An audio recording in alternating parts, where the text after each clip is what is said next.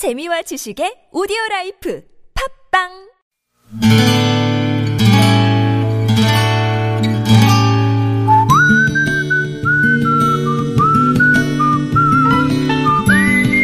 여러분 기억 속에서 여전히 반짝거리는 한 사람, 그 사람과의 추억을 떠올려보는 시간, 당신이라는 참 좋은 사람.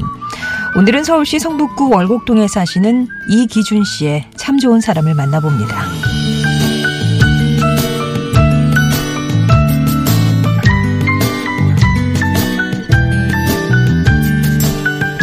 제 고향은 경북 예천입니다. 육십 년대 말 스물두 살 청년이었던 저는 팔남매의 맞이로 어깨에 잔뜩 짐을 진 채 군입대를 했죠. 그런데 입대 후 첫 휴가를 나와보니 그야말로 찢어지게 가난한 집에서 동생들이 영양실조에 걸려 학교도 못 가고 있었습니다. 안 되겠다 싶어 당시 제가 할 수 있는 최선의 일을 찾았고, 그렇게 저는 월남 파병부대에 지원, 자원을 하였습니다. 백마부대 제구 사단의 일원으로 베트남에 도착한 저는 정신없이 군사령관의 작전에 투입됐고, 작전 기간인 한 달가량을 무더위와 싸워야 했습니다. 무겁기로 유명한 군장과 텐트, 바퀴 달린 무전기까지 짊어지고 작전을 나가면 가장 옆에 있는 전우가 얼마나 귀한지 이루 말할 수 없었죠.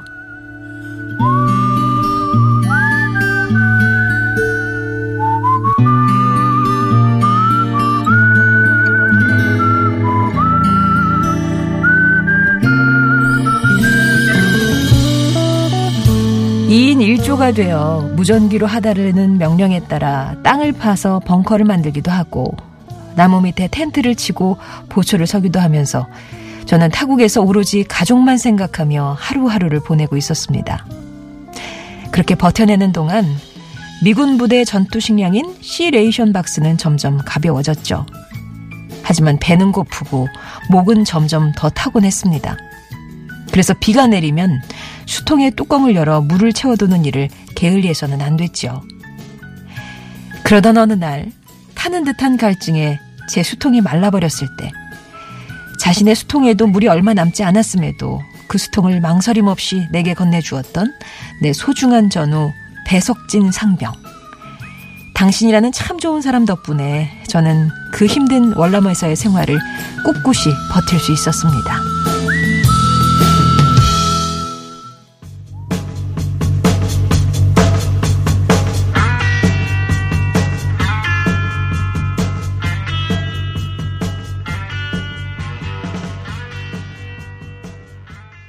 씨씨알이었습니다. Fortunate Son 들으셨고요.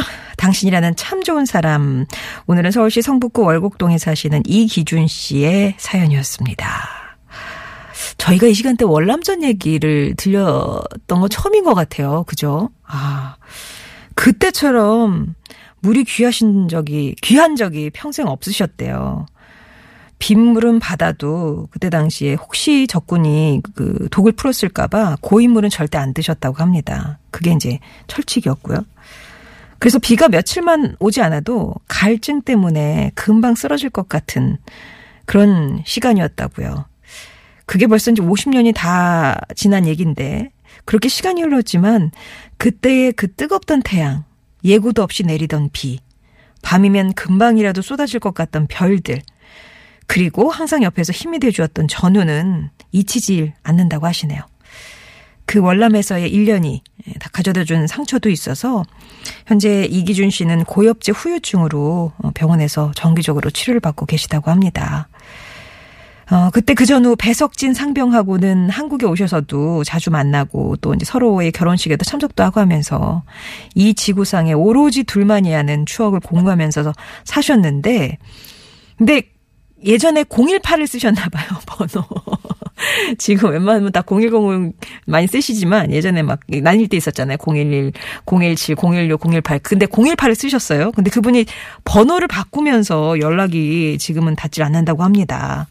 속초 어딘가에 사신다는 얘기도 있던데 너무 보고 싶고 걱정도 되고 해서 이렇게 한번 방송에 사연 보내신다고요. 혹여 백마부대 참전용사 배석진님을 아시는 분이 있으시면 연락을 좀 부탁한다라는 당부의 말씀도 주셨어요. 이기준 씨께는 늘 옆에서 뒷바라지 해주느라 또 고생이 많은 아내에게 주고 싶다고 하셔서 의류상품권 예, 선물로 보내드릴게요. 송정의 좋은 사람들 삼 부는 이렇게 여러분 추억 속에 당신이라는 참 좋은 사람 사연을 함께합니다. 들으시면서 이지연 님이 어우 글을 너무 잘 쓰세요. 와 이렇게 하셨는데 글에 대한 부담은 전혀 안 가지셔도 돼요. 일단은 저희가 늘 안내를 해드리잖아요. 이거는 이제 편지로 이렇게 보내주시는 게 아니라 참여 의사만 밝히시고 나면 저희가 연락을 드릴 때 아 제가 그때 베트남에서 이런 일이 있었어요 라고 얘기를 들려주시면 저희 작가가 이렇게 씁니다. 네, 아주 필력이 뛰어나죠. 그렇게 해서 이제 전해드리는 코너니까 네, 해주시고요. 나는 내가 좀 하고 싶다 하시는 분들은 금요일에 음성편지가 있습니다. 음성편지 여기에는 직접 목소리 녹음을 해주시는 거라서 이건 직접 뭐, 그, 뭐 편지를 써서 읽기도 하시고 그냥 말로 하시기도 하시는데 아무튼 여러분의 목소리가 나가는 거니까 네, 음성편지 쪽으로 신청하시면 되겠어요.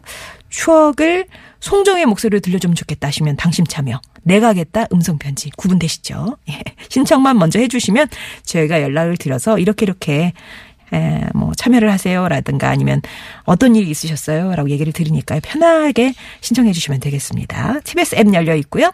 오십 원의 유료 문자 메시지 우물정 공구오일 번 무료 모바일 메신저 카카오톡 이용하셔서 참여 의사만 일단 밝혀주시면 됩니다.